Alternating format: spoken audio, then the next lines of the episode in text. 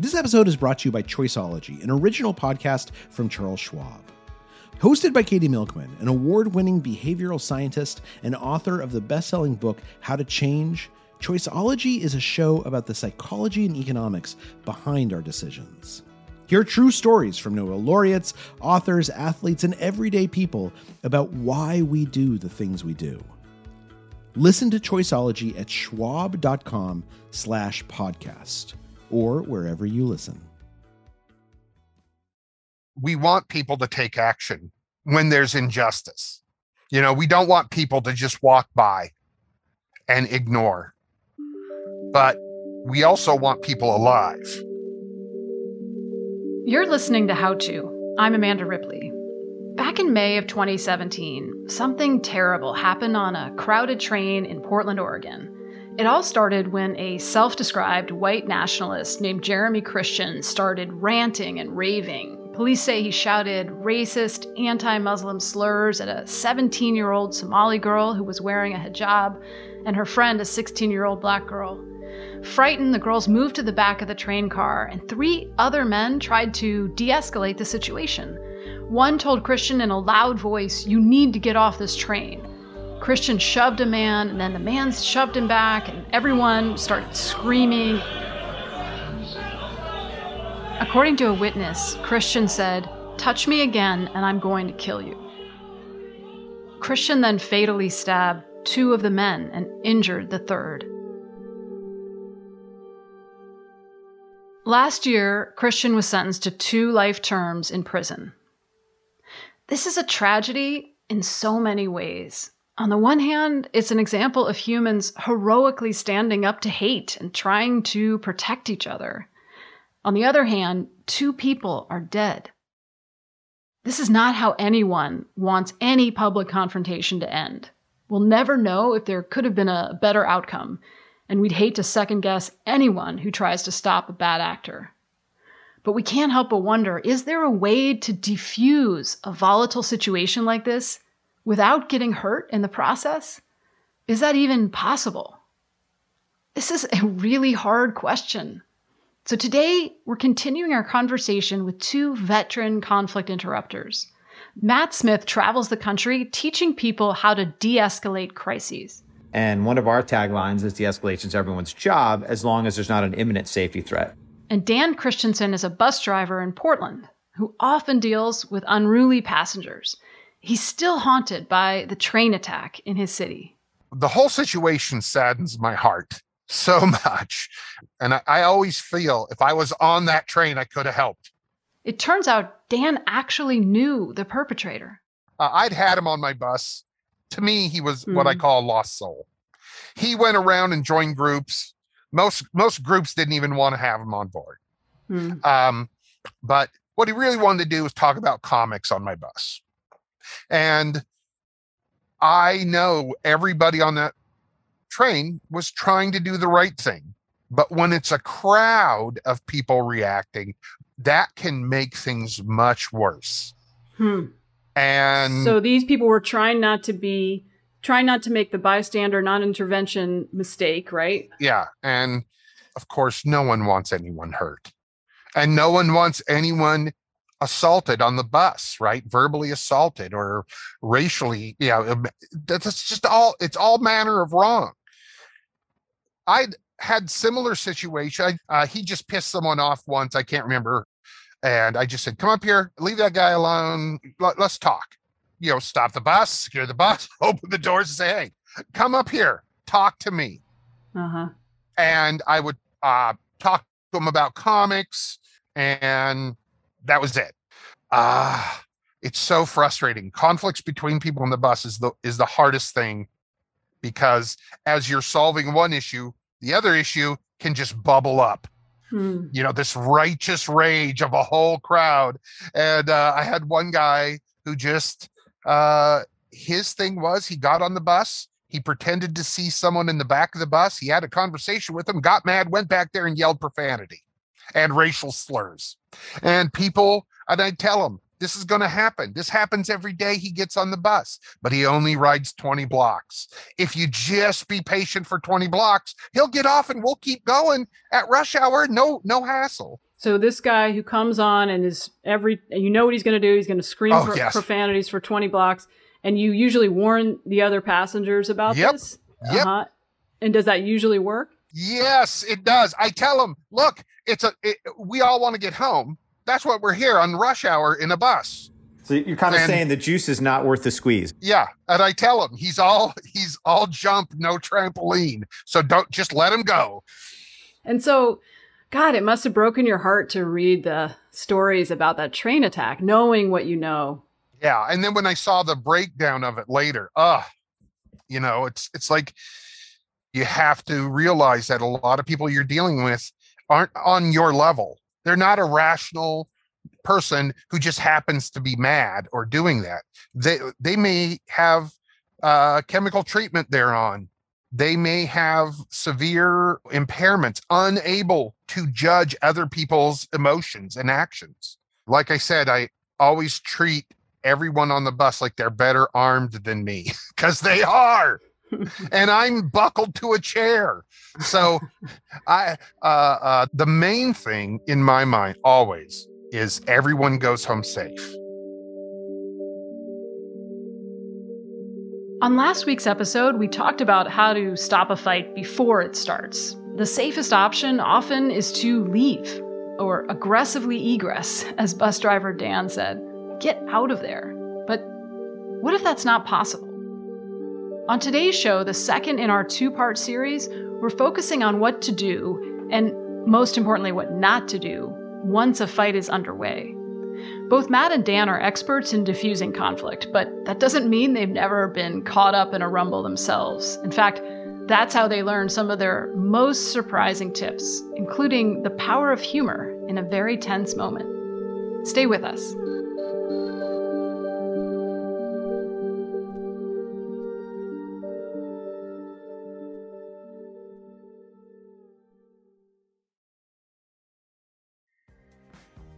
This episode is brought to you by Defender. For those who embrace the impossible, the Defender 110 is up for the adventure. This iconic vehicle has been redefined with thoroughly modern design. The exterior is reimagined with compelling proportions and precise detailing, and the interior is built with robust materials and integrity. The Defender capability is legendary, whether you're facing off road challenges or harsh weather conditions. Built for the modern explorer, the Defender 110 lets you go further and do more. And cargo capacity means more room for your gear. To drive the Defender is to explore with greater confidence.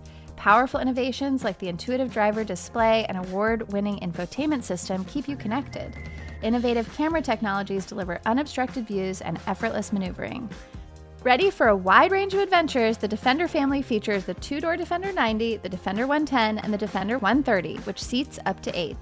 A vehicle made to go further, the Defender 110. Learn more at LandRoverUSA.com/Defender. This episode is brought to you by Choiceology, an original podcast from Charles Schwab. Choiceology is a show all about the psychology and economics behind our decisions.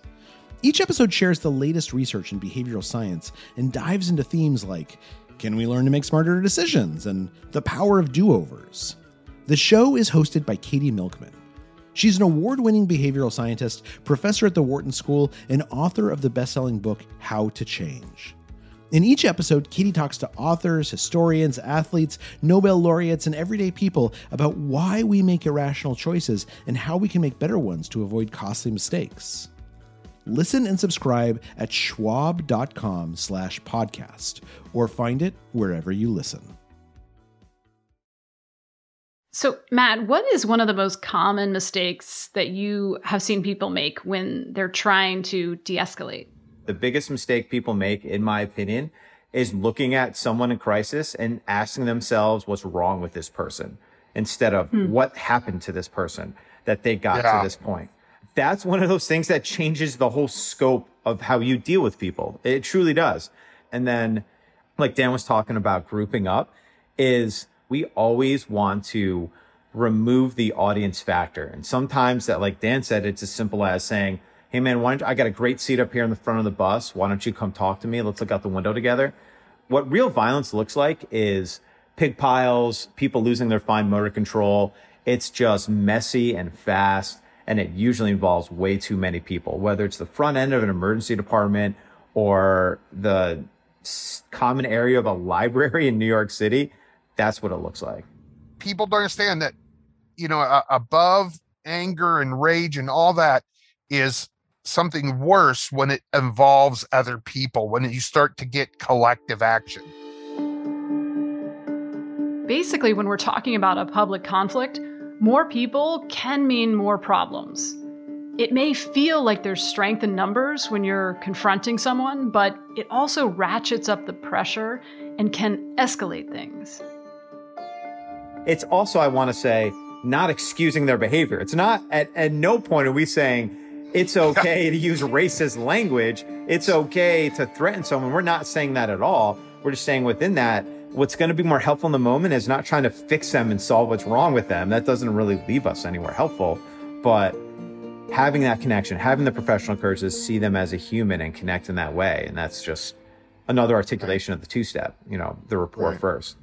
The two-step Matt just referred to is a simple method we learned about in our last episode. Basically, you want to earn rapport and then leverage that rapport. Acknowledge the person's struggle and then ask them what they need. But this is really hard to do in a split second, as Dan experienced on one of his shifts. You know, this person was yelling at me. He got off the back of the bus. I couldn't figure out why he was mad.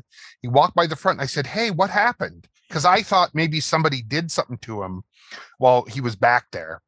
And then he started yelling directly at me about me. And I went, wow, I must have done something.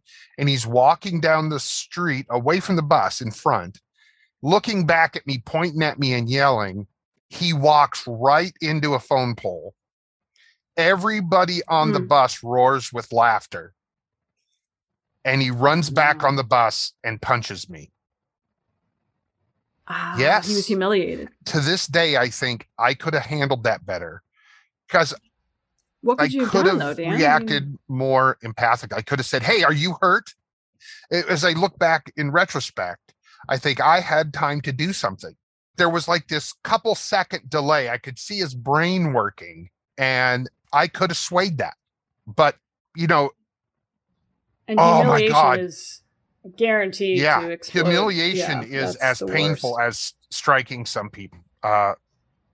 That's why you don't want to use sarcasm, right? You don't want to do anything to make people feel small. That was my experience in that area.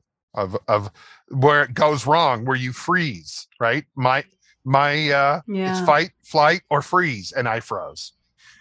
I was fine. What happened? He starts wailing. No one moves. No one ever helps the driver. So they can laugh, right? But they can't help. He was punching at me, and I kept saying, "What's happening? What are you doing? What are you doing?" And he kept punching me, but he wasn't really connecting. And then he got one good kind of overhand hit on my head and hit my head against the window. And then he just walked away. And no, police came and everything. You know, so it's just a human issue you got to overcome, and it doesn't stick to you. People can call me any name in the book, and it makes no difference to me when I get off work and my foot touches the parking lot. I'm laughing and whistling and singing and playing music, and it doesn't stick to you. Wow.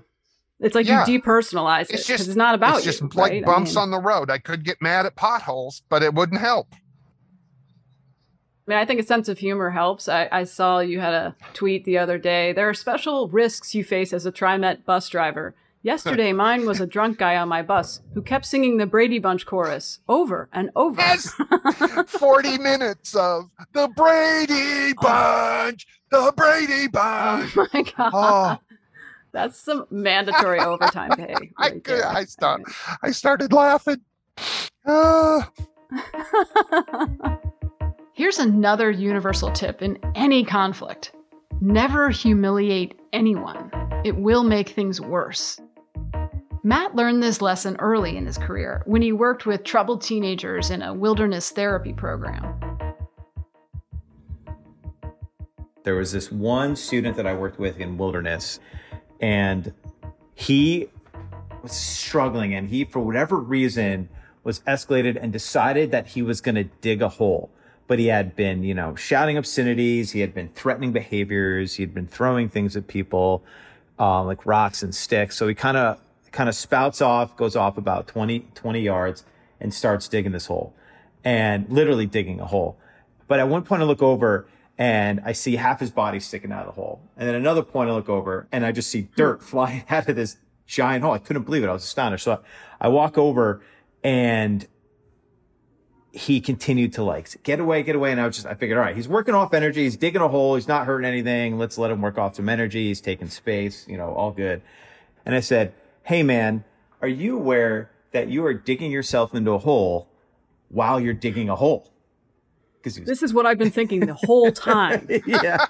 And it was like just literally the metaphorical significance was too much for me not to say. But he immediately he had a billy can he was digging with. He immediately took that billy can and whipped it at me. It hit me in the head with it.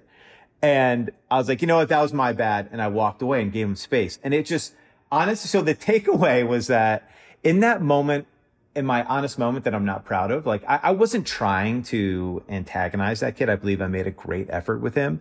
In that moment, I couldn't resist being right because he was. I couldn't resist being right. And so often when we see people in conflict, when we see the guy in the train shouting obscenities or racial slurs, we're just sure that we're right. And you probably are right. But where does that leave us? In crisis, I think we just need to let go of right or wrong. Because in that moment, I couldn't resist the urge to be right. And what happened? I got rocked in the face with a billy can. Oh, man.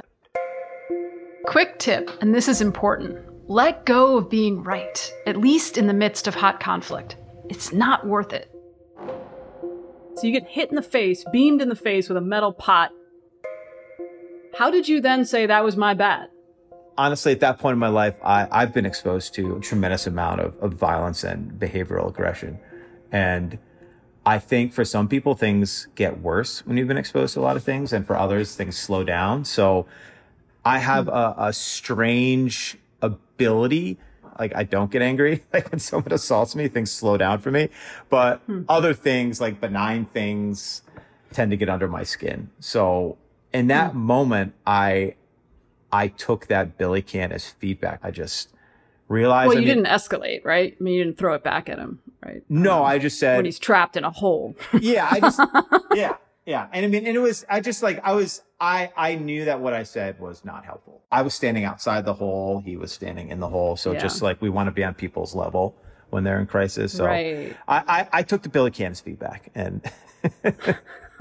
You reminded me there's a quote by a Sufi mystic, and this sounds strange to add in here, but it was, I'm going to butcher it, somewhere beyond right thinking and wrong thinking is a garden, and I'll meet you there. And it was sort of a quote to get yourself out of the conflict of who's right and who's wrong. I can't resist from jumping in here because I used that quote by Rumi to open my last book, High Conflict, because I love it so much. And I'm so glad that you like it, too. I love it.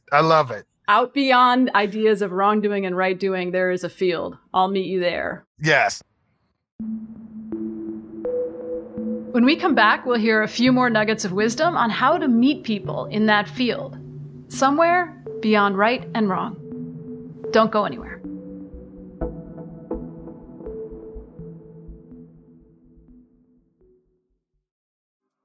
Apple Card is the perfect cashback rewards credit card. You earn up to 3% daily cash on every purchase every day. That's 3% on your favorite products at Apple, 2% on all other Apple Card with Apple Pay purchases, and 1% on anything you buy with your titanium Apple Card or virtual card number. Visit apple.co/card calculator to see how much you can earn. Apple Card issued by Goldman Sachs Bank USA, Salt Lake City branch. Subject to credit approval. Terms apply. On Death, Sex, and Money, we feature interviews with you, our community of listeners, getting honest about uncomfortable things. I developed an illness where it isn't safe for me to drive. A friend once said to me, sex is like air. You don't think about it until you're not getting enough. This is a similar sort of thing if you just replace sex with driving. Listen to Death, Sex, and Money wherever you get podcasts.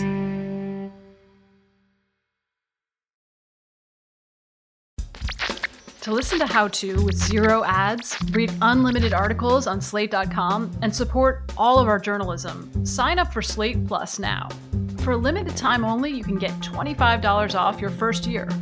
There are so many perks to joining Slate Plus. No ads on any Slate podcast. Plus, you'll get an extra episode of our How To Do It Sex Advice podcast every Monday, and a member-exclusive segment on Political Gabfest every week. Again, if you sign up right now for a limited time, you'll get $25 off your first year. Just go to slate.com/howtoplus. Again, that's slate.com/howtoplus. We're back with crisis intervention expert Matt Smith and bus driver Dan Christensen. We've talked a little bit about some tactics, some things you can do, not do. Probably worth pointing out that the ideal thing is to prevent conflict to begin with. Is there anything that you can do, Dan, when you're driving the bus to lower the odds before a flare-up occurs? This seems almost cliche, but how you greet people on the bus matters. I couldn't agree more. Yeah. Hi, welcome aboard. I say welcome aboard like I'm a conductor about welcome aboard. Come on in. This one guy I saw the other day, he was dressed, it looked like the 70s. I'd lived through the 70s, so I knew, he had these corduroy bell bottoms, and that he didn't have a shirt, he had a vest.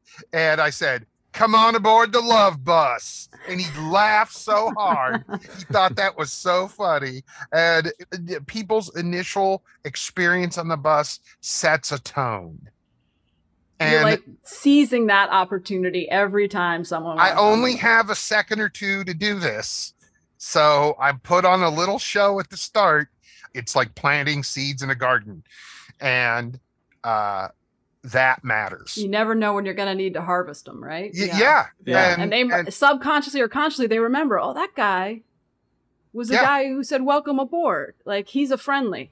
Whether they consciously. Matt, I know you're dying to chime in here. What do you think about this? Yeah, I mean, I think where the rubber meets the road, I mean, for you, Dan, literally, is that it's the interaction, conversation, exchange you had with someone 2 minutes ago, 15 minutes ago, a day ago, 3 days ago, that gives you the power or not to de-escalate them.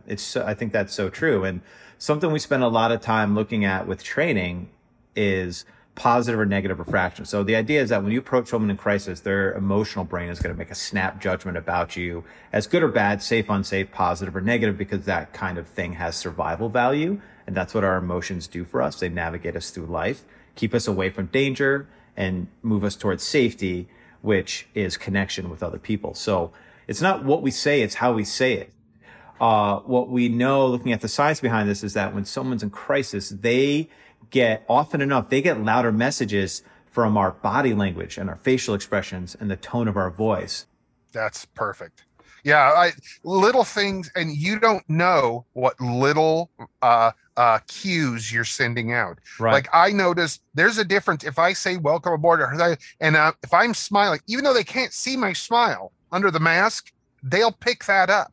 Yeah, you can hear it in the voice. And then that's sticky, and that sticks with them. And that carries you into, but if you have to go and calm them down, that's quite helpful.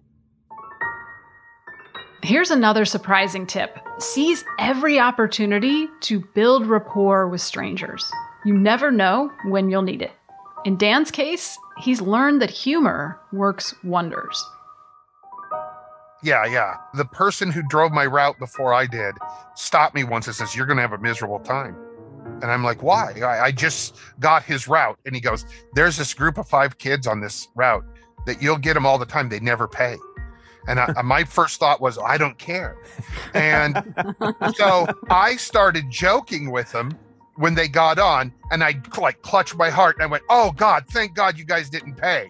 And they looked at me and I said, I heard about you. And they said, if they ever pay, you're going to die of a heart attack. And I'm like, please, I'm 50 years old. And so I joked and joked about that. I'd like, oh, I'd clutch my heart as I pulled up in my bus and I'd look at them with like scared eyes and they'd laugh. Guess what? They're paying now. They have passes. And every time they get on, they go, get ready for a heart attack, you know. But that humor built. Okay. But that takes practice to build, right? I mean, Matt, are there ways that people try to show that they're sympathetic in crisis that backfire? We literally have a list of them. There's some funny examples. Yeah. So a good example, something I think is helpful for me is empathic statements rarely begin with the words "at least." I think that's a good example you're talking about. So the other night I was on the road traveling for training, and our son Grayson had been up all night, and my wife has got, you know, the 2.5-year-old and we got a 6-week-old at home, and she's been up all night long, and the next morning we're checking in, and I came to this point in the conversation as I'm literally running into a training. Well, at least they slept better the night before. As soon as the words left my mouth, I couldn't bring it back. I couldn't call that back. Oh. And I think another mistake people make is thinking empathy is agreement. That's another big one. Oh, yeah. You know, if I can let go of that part and still have empathy for someone, if they've done something bad or they're doing some behavior that's not okay and they're threatening someone else's safety, causing a big problem, whatever, I can have empathy for them without agreeing with what they're doing. What about, you know, if someone's upset and they're, you know, really angry, and is it helpful to sort of, you know, put your arm around them and show them you're on their team? Definitely not. Okay. Definitely not. Honestly, that we see that all the time. That is a very common thing that the other person wants to do. And I just saw this the other day. So I'm in line waiting to pick up a med at the grocery store, at the pharmacy. And there's a gal a few spots ahead of me, an older woman, and she's there having some issue with her med. Obviously, I couldn't hear exactly what's going on, but I can tell by their nonverbals that they're in a huff. And then the woman behind the counter, who I happen to know is a very nice, good person, she pointed and said, "Go sit down." That's a big mistake. You don't want to point because that signals aggression and communicates arousal, and everyone that's looking at someone point. So that's triggering for people in crisis. And then when people see someone in crisis, they often want them to sit down. It gives them a false sense of security. But when someone's escalated and they're emotionally hijacked, that's the last thing they want to do, because that's not conducive to running away or fighting, which is what people feel urged to do when they're escalated. The woman eventually sits down, Matt says, but she's stewing, just glaring at the pharmacist, clearly upset. So then another female pharmacist comes out from the back to try and calm her down, which seems like a nice thing to do, right? But she makes one big mistake. So this woman kind of swoops in on the escalated woman's flank and grabs her arm. The woman immediately jumps and cocks her arm like she's going to punch. And in my experience, people often get hit when they do that. So when you touch someone when they're in crisis, that creates tremendous reactivity. This is another counterintuitive tip. Even though you have the best of intentions, never touch someone in crisis. Just because it feels right doesn't mean it is right. I mean, it goes back to what I said first. It's that confinement drives the reaction upwards on the scale. Yeah. It reminds me, I mean, we've been hearing a lot, right, about better training around crisis de-escalation for law enforcement. And we've certainly seen plenty of videos of, you know, violating some of these basic tenets when police officers go to confinement really quickly, right, or escalate things. You know, a police officer with their current training is expected and coached to have a strong command presence and control the scene. And that tends to create a lot of that negative refraction that we talked about, which leads up to a lot of the conflict we see in diagnosing those videos. So part of that is some practical limitations. Part of that is some policy work on the use of force continuum. And a big part of it, I don't feel the need to hold back in saying, is a culture shift. There's been resistance to de-escalation training because you have politicians and senators calling for de-escalation when someone's pointing a gun at a police officer or there's an imminent need for some kind of physical response because that police officer wants to make it home to their family. And if we can encourage that by not saying de-escalation is going to replace a safe response. What if every time that person had encountered a police officer, they had a different type of encounter, right? Yeah. Instead of the authoritative, in your face, they had a de-escalation approach that made sure that resolved someone's human issues first. Then you don't get to the moment of criticality. Because it changes the script, right? The script in their head. It changes that script to, hey, I need this policeman to help solve this problem. And I've seen changes in the last 15 years in the Portland police, for instance, in when they even talking to somebody who might seem out of control, they stand way back. Mm-hmm. They're not in your face. They're stand back. Their hands are on their belts. They're just like relaxed posture. The policemen actually have started to, I think, buy into some of this. And I've seen different approaches. I've seen this where I live, too, in D.C., where there are over a dozen different police departments between the locals and the feds, and you can tell which departments seem to understand de-escalation and which don't. There's a lot of variance, but hopefully that's changing. Which brings us back to where we started. Understanding how to defuse a crisis can really make the difference between life and death. But none of us are born knowing how to do it. That's why I'm so grateful to get to learn from people like Matt and Dan. You know, as from my perspective on this conversation, Dan, like I think there's a ton of common threads between what we're doing as a training provider and what you're doing driving your bus and, you know, keeping people safe. You know what? I love knowing that I'm not alone. You know, fighting this fight and thinking this way. It's great to talk with you. I highly recommend following bus driver Dan on Twitter. We'll add a link to his account and to Matt's de-escalation training program in the show notes. In the meantime, we want to know what you think of the advice you've heard in these two episodes about de-escalating conflict. One thing we didn't get to is road rage, and we want to hear your advice. What helps you keep your cool when other drivers do something infuriating? Any advice for what works or what definitely doesn't? Send us a note at howto@slate.com or leave us a voicemail at 646-495-4001. That's also where you can send us other difficult problems you want help solving. How To's executive producer is Derek John. Rosemary Belson produces the show.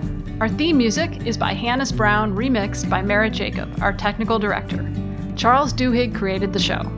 I'm Amanda Ripley. Thanks for listening.